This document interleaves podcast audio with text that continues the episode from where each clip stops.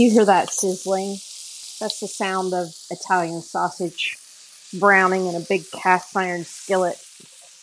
I have a set of cast iron. It didn't come as a set. I picked them up one piece at a time as I needed until I had several pieces like I do now.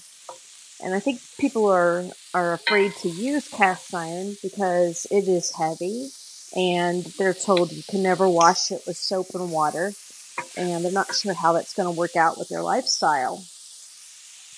I want to tell you the best way to wash cast iron is to fill your pot with water and uh, just a little bit of soap and turn it up high, you know, until you get a nice boil.